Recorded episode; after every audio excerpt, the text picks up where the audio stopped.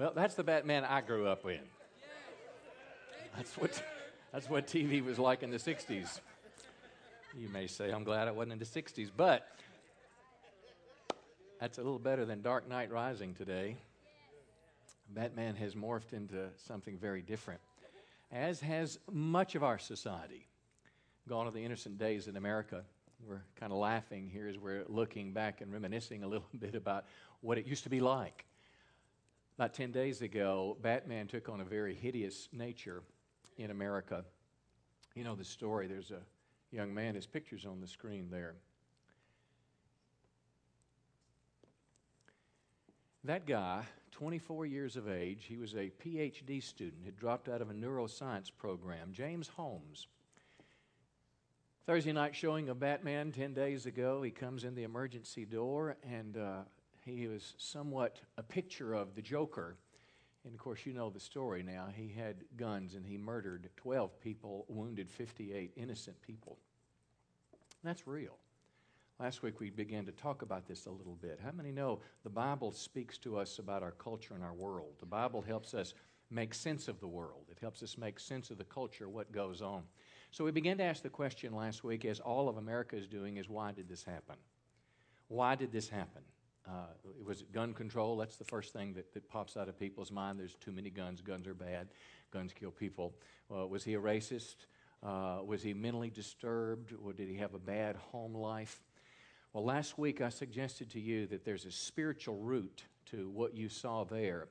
As in all the evil occasions that happen in our society today, they have some spiritual connection and cause we have to pause and think of the fact that evolution has been taught to several generations now, and evolution basically tells us there is no God.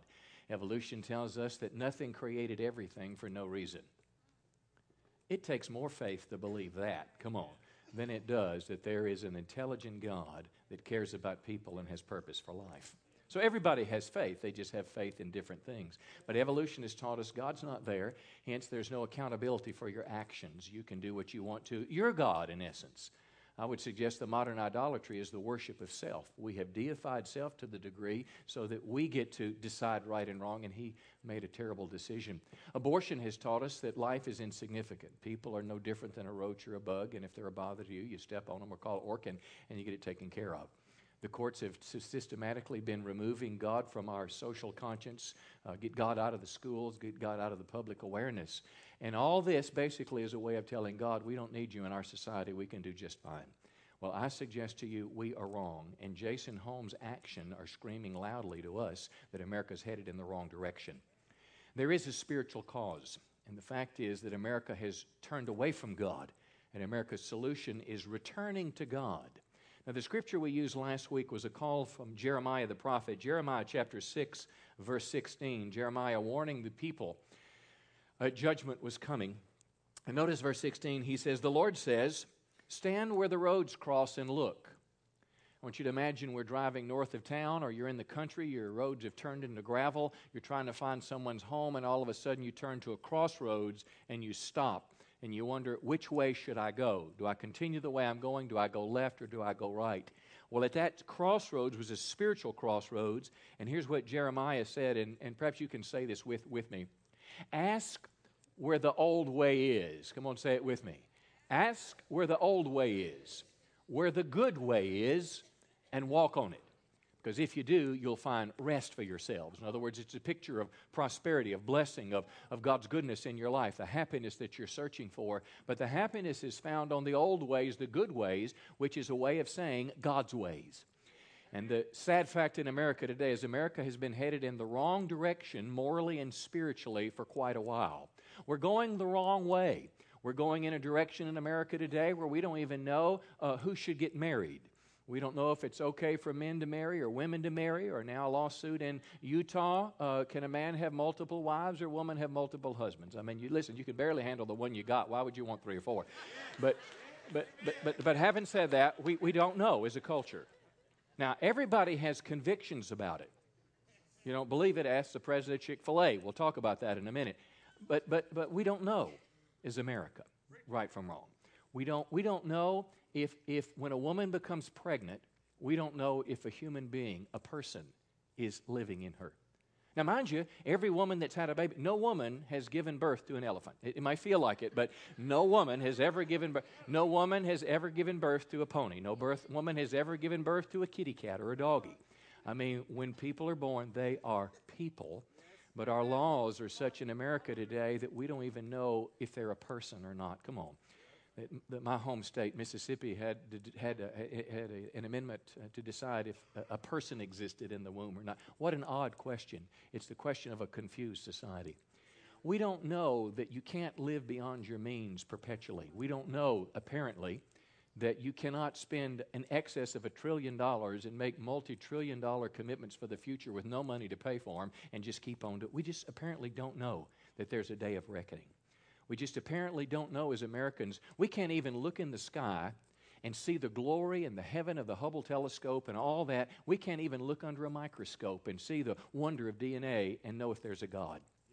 America is confused, headed in the wrong direction, friends. And as I said last week, America's solution is found in returning to God.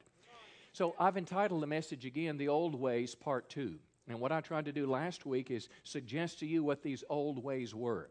We look to the writings of Jesus, his words. We look to Solomon, the wisest of the Old Testament characters. And basically, last week we learned about these old ways. They are, uh, the old ways are a, a, a, philosophy of life, a biblical philosophy of life that affects the way we think and the way we act. Let me say it again. A, it's a biblical philosophy of life that affects the way you make decisions, the way you figure out what's right and wrong. It, it affects the actions that you take in life. Do I just do what I feel to do in life, or, or is there something, a boundary that, that I, I choose to live within? And last week we looked at three. Number one is we learned that there is one true God. He's good and he wants relationship with you. Jesus called that the great commandment. We also learned last week from Solomon that we need to fear God because one day he's going to judge us and we're going to give an account for our life. James Holmes did apparently not know that. He, he had, had he known that and had the fear of God in his life, he would not have pulled the trigger. We also learned last week from Jesus the second great commandment love your neighbor as yourself that we literally are to treat people the way we want to treat them, the way we want them to treat us. That when we go to a movie theater, we'd like them to be courteous to us, not pull a gun out on us. It's very simple common sense, but that philosophy that if it was renewed in our society today would change the fabric of America. Just those simple things. There is a God, He's good. He wants relationship with you. He's going to judge you one day, so you better get on the straight and narrow, and we need to treat people the way we want to be treated. Those simple things, if they were like the, these steel pillars in this building, uh, in case you didn't know, the pretty little woodwork is not holding the building up. That string of lights is not holding the building up. The paint, the sound panels, it's those steel beams and pillars. And I suggest to you that there is a truth that, that, that becomes the pillars or the fabric of a, of a culture, the, family, the fabric of how you run your business, the, fa- the, the, the fabric of how your family relates. These are the old ways that I'm talking about, and I want to give you three more this morning that I hope will, will uh, infiltrate not only your thinking, your acting, but you'll influence other people to follow them as well. Uh, look with me this morning. Uh, we'll go to 2 Timothy chapter 3. And this first one is kind of basic, but I want to get deeper with it, and I think you'll see where I'm going. This uh, fourth old way is this the Bible tells us the difference between right and wrong. You say, Well, I knew that. Okay, well, I know you know that, but hang with me. The Bible tells us the difference between right and wrong, but not everybody in America believes that today. The president of Chick fil A just uh, several days ago said this He said, I support the biblical definition of marriage as between a man and a woman. We are a family owned business, a family led business, and we're married to our first wives. We give God thanks for that. But the world would say that's hate speech. You're a bigot. Uh, you're anti gay. I, I just think you're pro Bible. You're, you're pro God. But we live in a world that's not pro God, that's not pro Bible, and that doesn't make me a bigot. Listen, I just want everybody to know the joy of knowing God that I know. But he said that, and of course, if I can say that, all hell's broken loose against him. It's as if he committed the unpardonable sin. The mayor of Chicago said these words, which, by the way, um, this has become such a national issue that uh, Governor Huckabee declared Wednesday Chick fil A Appreciation Day. And, and And Billy Graham in his 90s said, I'm eating more chicken this week on Wednesday. So if Billy Graham can support Chick fil A, but they're Baptists, by the way, they're Christians, they're brothers, and they're taking a cultural stand. How many know that's a big deal when you're not open on Sundays? You say, well, boy, that's dumb of them. No, they value God more than they value money. There was a day in America when America had what's called blue laws. Blue laws when basically uh, b- businesses weren't open on Sunday. But somehow, in our desire to get this GDP getting higher and higher and more consumer buying things, it's just like any other day. And you just, you know, why do you even go to church? But America has shifted. But these guys are hanging in there. The mayor of Chicago said this. He said, What the CEO has said as it relates to gay marriage and gay couples is not what I believe. And listen to this presumptive statement it's not what the people of Chicago believe. That's a pretty big deal.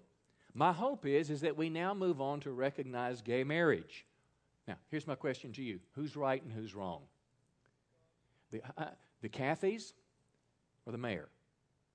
Who's right now? And I'm not asking you to answer it, but I want you to think about this question How do we know what's right and wrong? How do we even know? Now, think uh, if you were to uh, poll people, it'll be pretty hard for you to find someone to believe that what that guy did in that movie theater when he murdered those people, you'll, you'll be stretched to find people who say that was right. However, there were some Facebook posts the next day that were kind of supportive of him. Uh, just this week, the NCAA came out and said that what, what Penn State allowed by Sandusky's child molestation was wrong, and we're going we're gonna smack you $60 million basically the proceeds from one football season. You know all the things that they did because they said it was wrong. However, have you ever heard of a group called NAMBLA? N A M B L A? North American Man Boy Love Association. Say that again in case you didn't know it was out there. North American Man Boy Love Association believes that older men should be able to freely have sex with boys, and they're pushing the age lower and lower. It's just out there. Just check it out. So here's my question again Who's right and who's wrong? How do you know? Who gets to decide what's right and wrong. Stay with me on this because every one of you have a philosophy about this, whether you've articulated it or not. Every one of your children are formulating the answer to this question.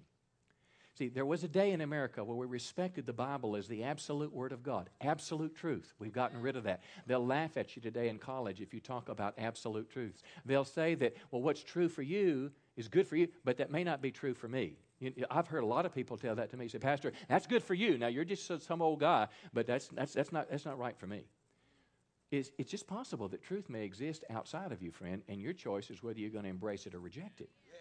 But how do we know what's right? Does the individual get to decide? Do you have that right to decide what's right and what's wrong? Uh, how about a professional? Do we look to the professionals? If they've got a lot of credentials behind their name, does that make an issue right?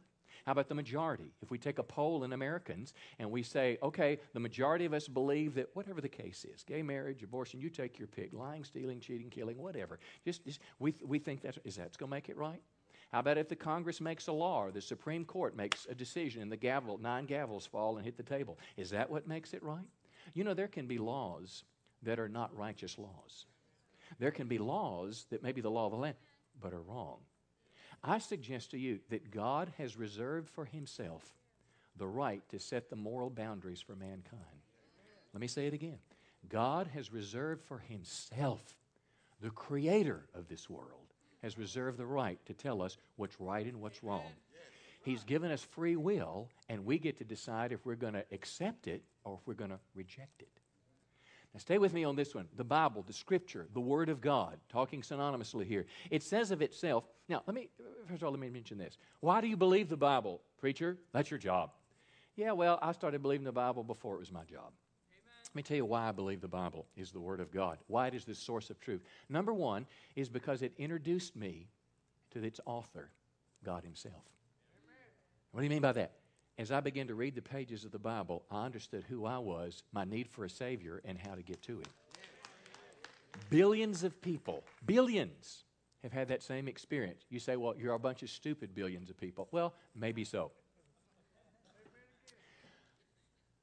If that's not good for you, take archaeology and allow archaeology to show you the facts of the Bible that are true. What we unearth today confirms written on the pages of the Scripture. Now, mind you, I know it's true There's two doors you can enter in search of anything. You can enter through that door, the, uh, the door of the unbeliever, the secularist, or you can enter through the door of the, of the believer.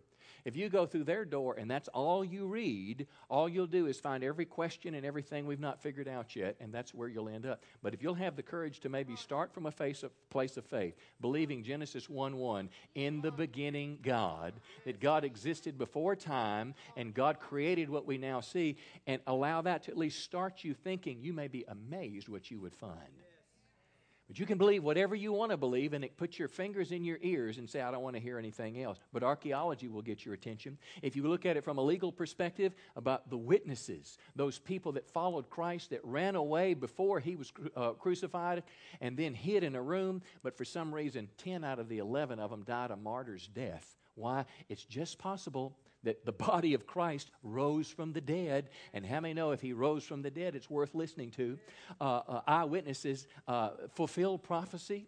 If you want to do a study to determine is this Bible true, you look at fulfilled prophecy. And I want to tell you what, friend, it is exponentially impossible for there to be dozens of prophecies about Jesus Christ hundreds of years before he was born, fulfilled exactly in the way that he talked about in his life.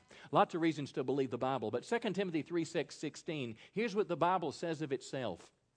You choose to believe it or not believe it, but that doesn't make it necessarily false if you choose not to. Paul the Apostle said, All Scripture is inspired by God. It's useful to teach us what is true and make us realize what is wrong. The Bible is useful to make us teach us what is true, realize what is wrong. It corrects us when we're wrong, and it teaches us to do right. Now, if James Holmes had believed this, he would not have pulled the trigger. He would not have pulled the trigger. And, and, and you say, well, you're, you're forcing your religion on him. Well, maybe this little bit of religion, come on, is what our nation needs, is a little bit of morality. A little bit of the sense of right and wrong. Our founding fathers believed the Bible established the right ways for the nation. John Adams, our second president, he said, I've examined all religions, and the result is the Bible is the best book in the world. I wish our president would say that today. John Jay, the first Chief Justice of the Supreme Court, the modern day John Roberts, said, you read, uh, uh, he said, the Bible is the best of all books, for it is the Word of God. He goes on to say, if you read it and regulate your life by its precepts, you will have a happy life. Now, having said all that, um, I, I, just had a privilege. Day before yesterday, Pastor Mike and I went to a James Robison sponsored conference in Dallas called Indivisible. We sat with 5,000 people and listened to about 30 of the, of the most prolific speakers I've ever heard uh, across the Christian spectrum, calling the nation to return to God. I listened to, you know, big names that you would know in the evangelical world, ranging from Ken Copeland to John Hagee to, to, uh, to uh, Dr. Land from the Baptist, from James Robison the Baptist. I listened to, to Jewish rabbis. I listened to Catholic priests. I listened to Hispanic men. I listened to white men, black men differing a little bit in their theology, but all believing that there is one God, come on, that has created this world, that we're accountable to, and that God is the one that was responsible for this great nation, and that Christians need to call the nation back to God. Uh, it was a pretty powerful experience. This book, Indivisible, is kind of what birthed it, and we've got another case of them. It's my hope that every person in this church will read this book. You can download it to your Kindle. I think it's like eight bucks, but it is basically, we've got some in the lobby. I, I hope everybody reads it before, because the issues in here are what this election is about. It's everything from immigration to uh, capitalism to, of course, the, the same sex marriage, who raises children, how much authority should the government have. It's we the people, come on, not we the governed. I mean, it, uh, the best treatise I've ever read in a couple chapters on capitalism and wealth creation and taxes, all these things from a biblical position. And uh, uh, I, I, hope you'll, you'll pick that up and read it. But here's a question before we leave this point How do I apply the Bible to everyday life? Here's where I think the problem is. Every Christian in this room would say, Yes, I believe the Bible. Every Christian in this room would say, Yeah, it's the Word of God. But here's my question Are we doing what it tells us to do? Is it governing the way we think and the way we make our decisions. Here's how you apply the Bible it's not rocket science. You look into the Bible to see what it says, and then you agree with it and try to do it. That's it. How, how does that apply in everyday life? Well, you're filling out an expense report, and everybody else in the company lies and exaggerates. What are you going to do? What are you going to do, ma'am, if you see this red hot guy at work and you want him? But you happen to see that he has a little gold ring on his finger. yeah, but you want him and you don't understand. I mean, he is smoking hot. How do you decide what's right and wrong? Sex before marriage? Uh, abortion? Same sex marriage? I mean, you don't want to be called a bigot, obviously. Our president said when he came out in support of it, first president in America's history, he said, I have uh, gay couples that work for me, and they're great parents, and they have great kids, and therefore that have changed my mind.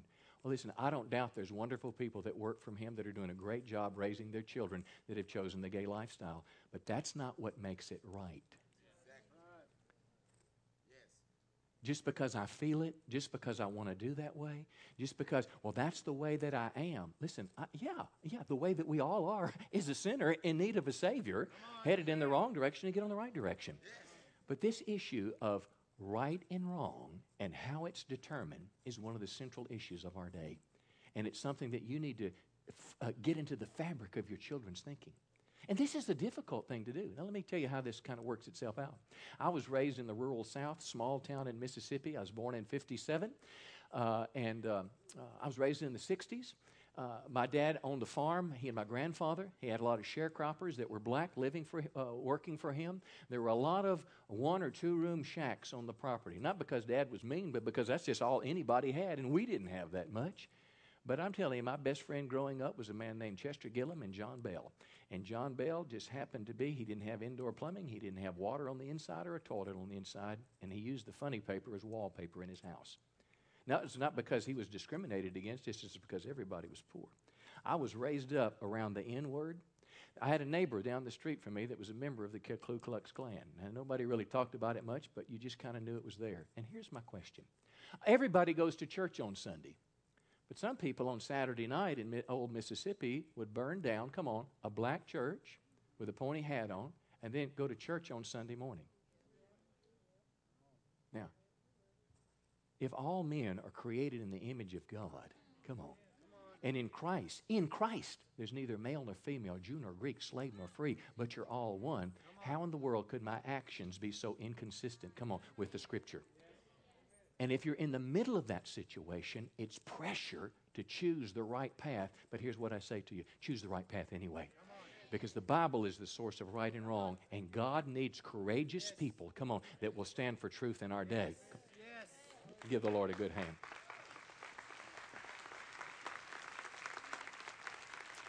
I want you to go to Jeremiah 17. How do I know? Okay, the root cause of our evil acts. Now, stay with me on this. We're back to James Holmes and all the other vileness that you see. What is the root cause of this?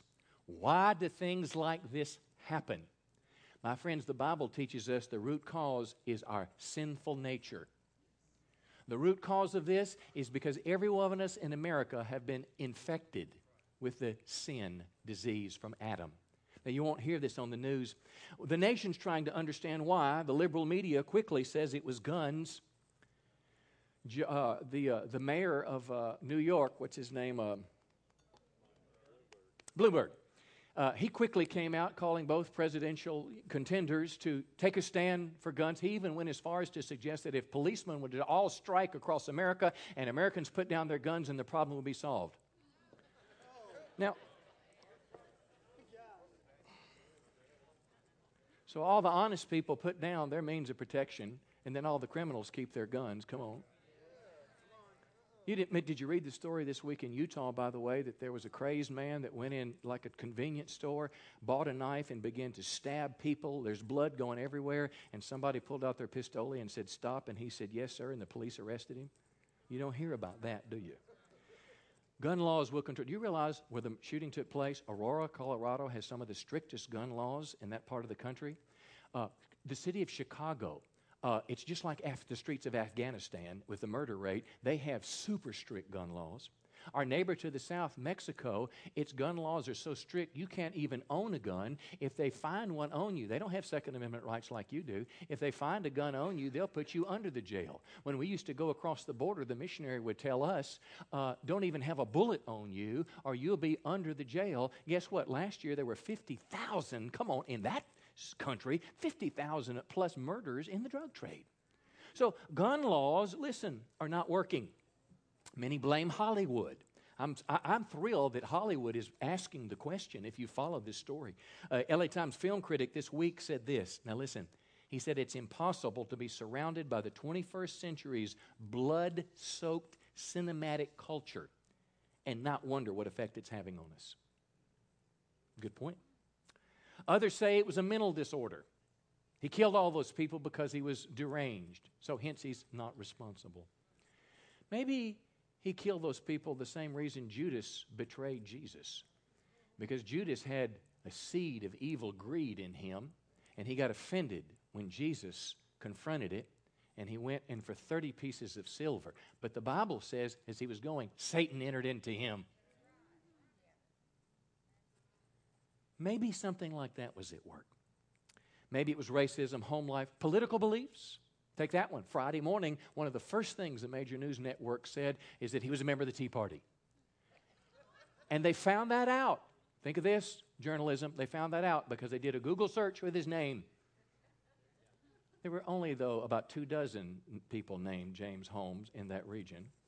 They quickly they retracted that afternoon. All these are the things that the, the world is talking about, but there's a deeper issue, friends. The deeper issue, the root problem, is the sinful heart of man. Now, stay with me on this. Jeremiah 17, verse 9, it says, The human heart, say it with me, is the most deceitful of all things, and who really knows how bad it is? The human heart is desperately wicked. That means inside all of us is a bent towards evil. That means the root of murder, of rape, of lying, stealing, violence, all the horrible actions people that sell drugs, people that slander. The reason grandma cheats at cards. the reason your perfect little baby says no and bites kids in our sanctified nursery is because all of us at some level have a bent towards evil, and it's called sin. It's the root problem.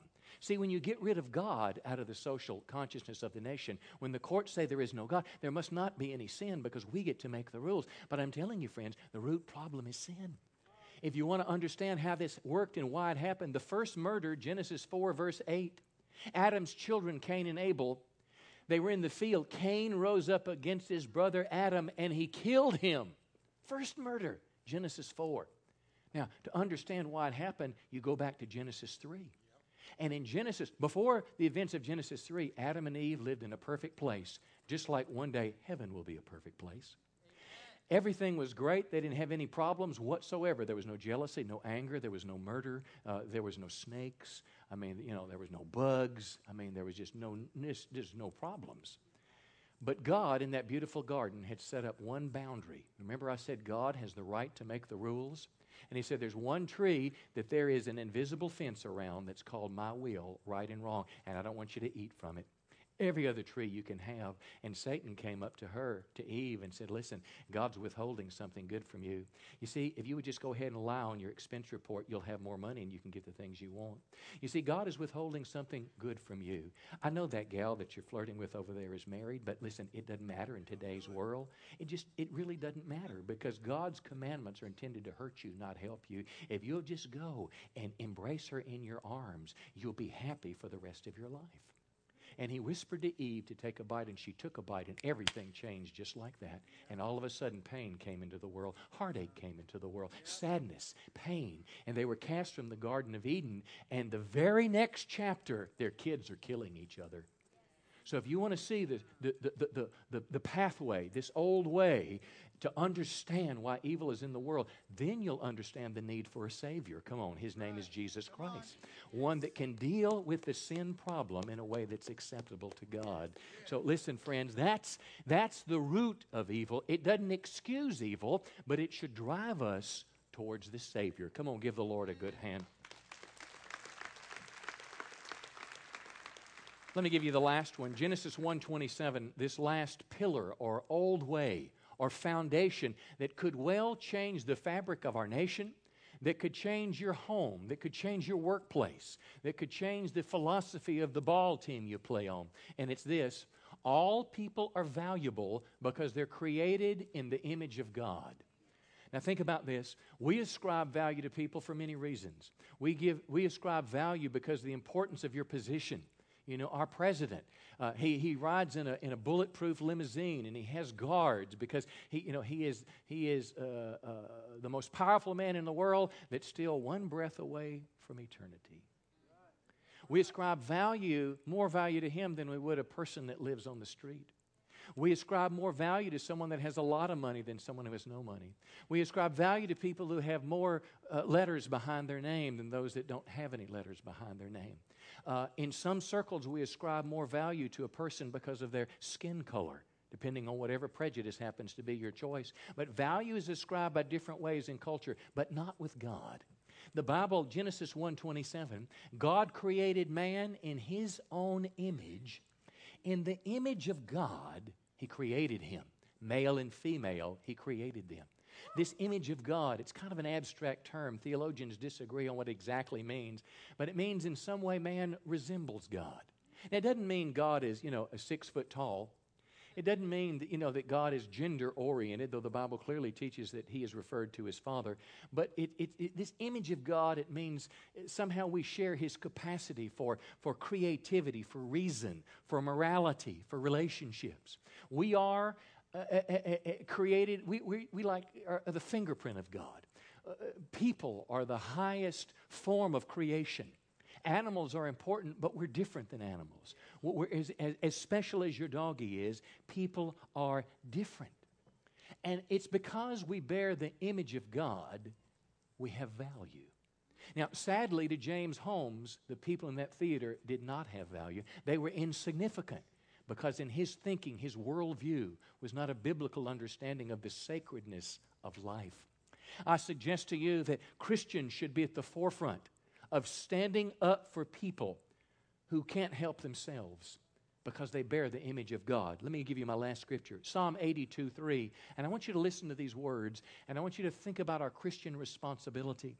It says, Defend the cause of the weak and the fatherless, defend the cause of the weak maintain the rights of the uh, rescue the weak and needy. Deliver them from the hand of the wicked. Think of the words that command us. Defend them rescue them deliver them. What does that mean? It means that we should help protect the unborn. That's why you will hear me talk so often about abortion. And i have a sin in that regards in my background. But we should stand because they cannot speak for themselves uh, the elderly. And we're coming to a day in America, you watch, if health care that now was supposed to be, you know, you know, free and all that, and it was going to be great and everybody insured, and, and, and, and buddy, one day, I read this uh, week before last that in Great Britain that has socialized medicine, 130,000 people were denied health care to, to cause them to live longer because they were deemed not productive in society. Because something about their life made the bureaucrats say, we're going to withhold care because care is limited. You see, care became an utilitarian type function. You have value because you have money, because your political affiliation, because you, your work you do for society. No, I say the Bible says you have value because you bear the image of God. It's coming in America. The handicapped, we should, we should care for the handicapped, uh, the poor, the immigrant, the widow, the fatherless child, innocent, chi- innocent children, those that are suffering from real racism, not the cultural, you're racist and bigot. I'm talking about the real prejudice in the world we live in today. We as Christians should stand for those that cannot stand for themselves because they bear the image of God. Listen, our Declaration of Independence, they're going to put it on the screen. Our founding fathers shared this value of the sacredness of life.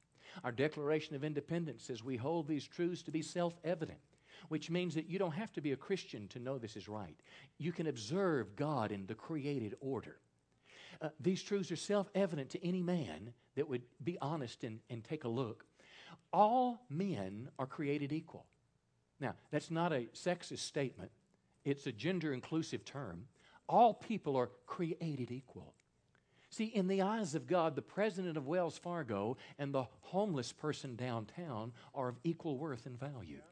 Now, listen, the contribution of the bank president is more for the homeless person for whatever reason, be it his choice or, or, or, or sickness or whatever the case is. His contribution to society is different, but his value as an individual, come on, are the same all men are created equal. Whether we're black or white, come on, or Hispanic or Oriental or whatever our nationality we bear, whether our gender is male or female, come on, whether we're poor or rich, educated, uneducated, we bear the stamp of God. And because we bear the image of God, listen, we with our founders say all men are created and endowed by their Creator.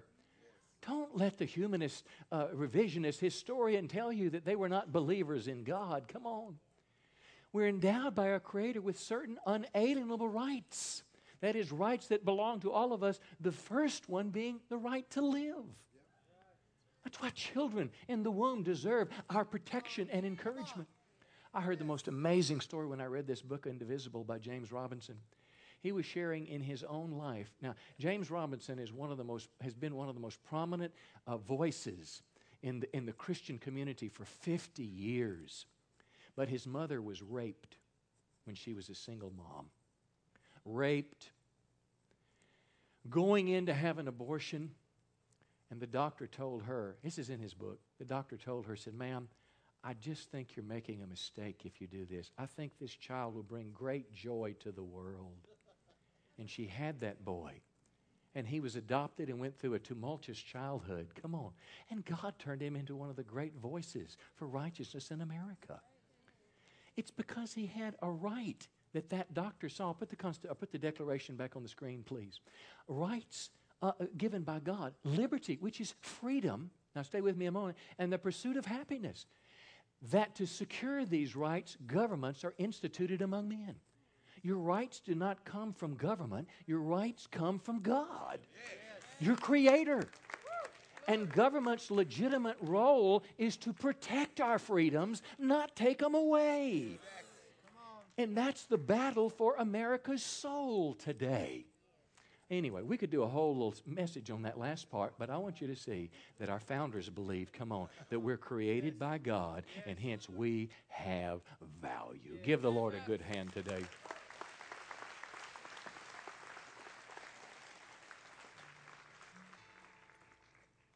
I want you to stand to your feet. We want to close in prayer this morning.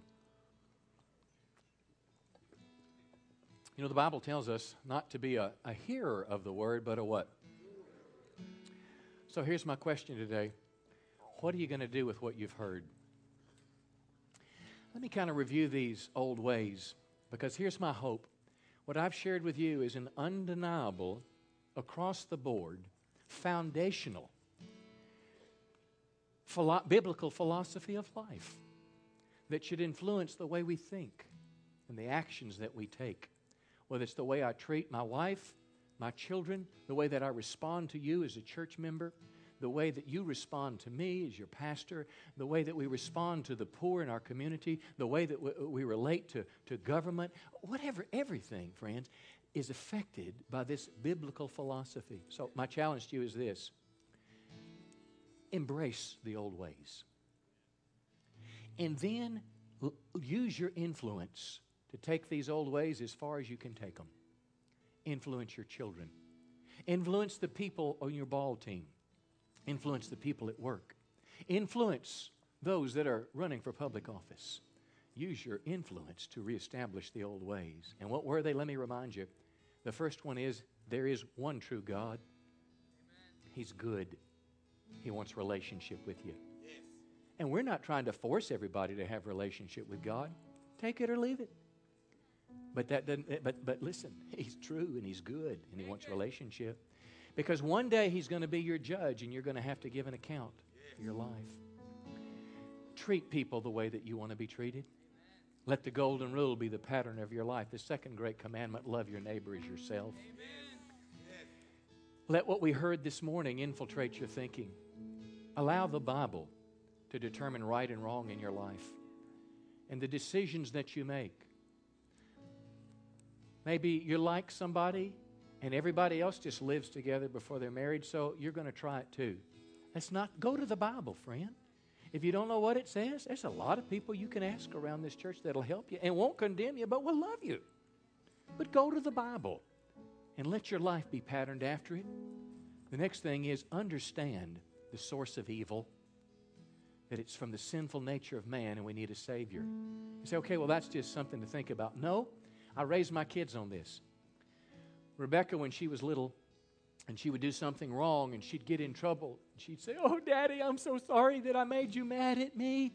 I said, Honey, that's not the issue. The issue is when you told a lie, you sinned against God. Yes. Now, let's get on our knees and let's ask God to forgive us for that lie. Jesus, I'm sorry that I told a lie to get a cookie. Please forgive me. Thank you. Amen. Give daddy a big hug, sweetie. Now, I forgive you and I love you, but ask next time. Okay, daddy. What did you just do? You help that child understand that their behavior affects their relationship with God.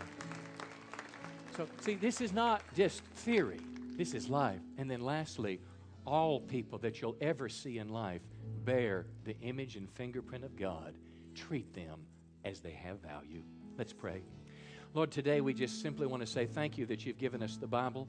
Thank you that we don't have to smuggle it in like they do in some places around the world, but we have the freedom to talk about it in a public arena in our great nation.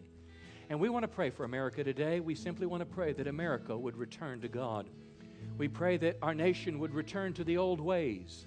And that place of returning would start with the men and women in this room, would start with Christians across this great land that we would turn our hearts back to God because we are your people.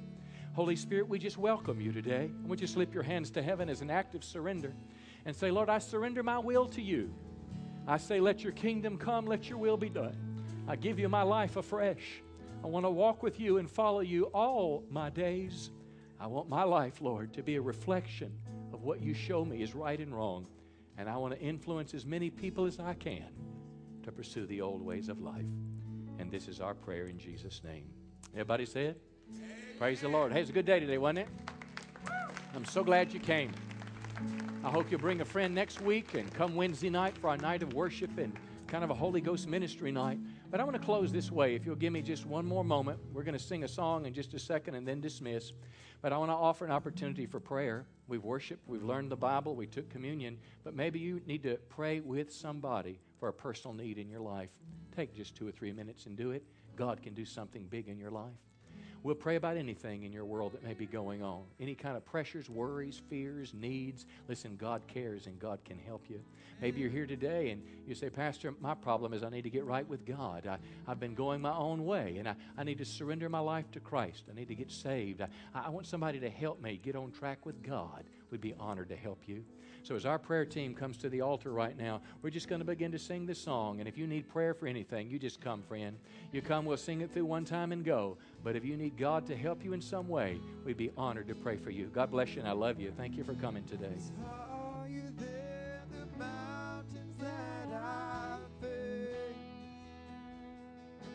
stronger than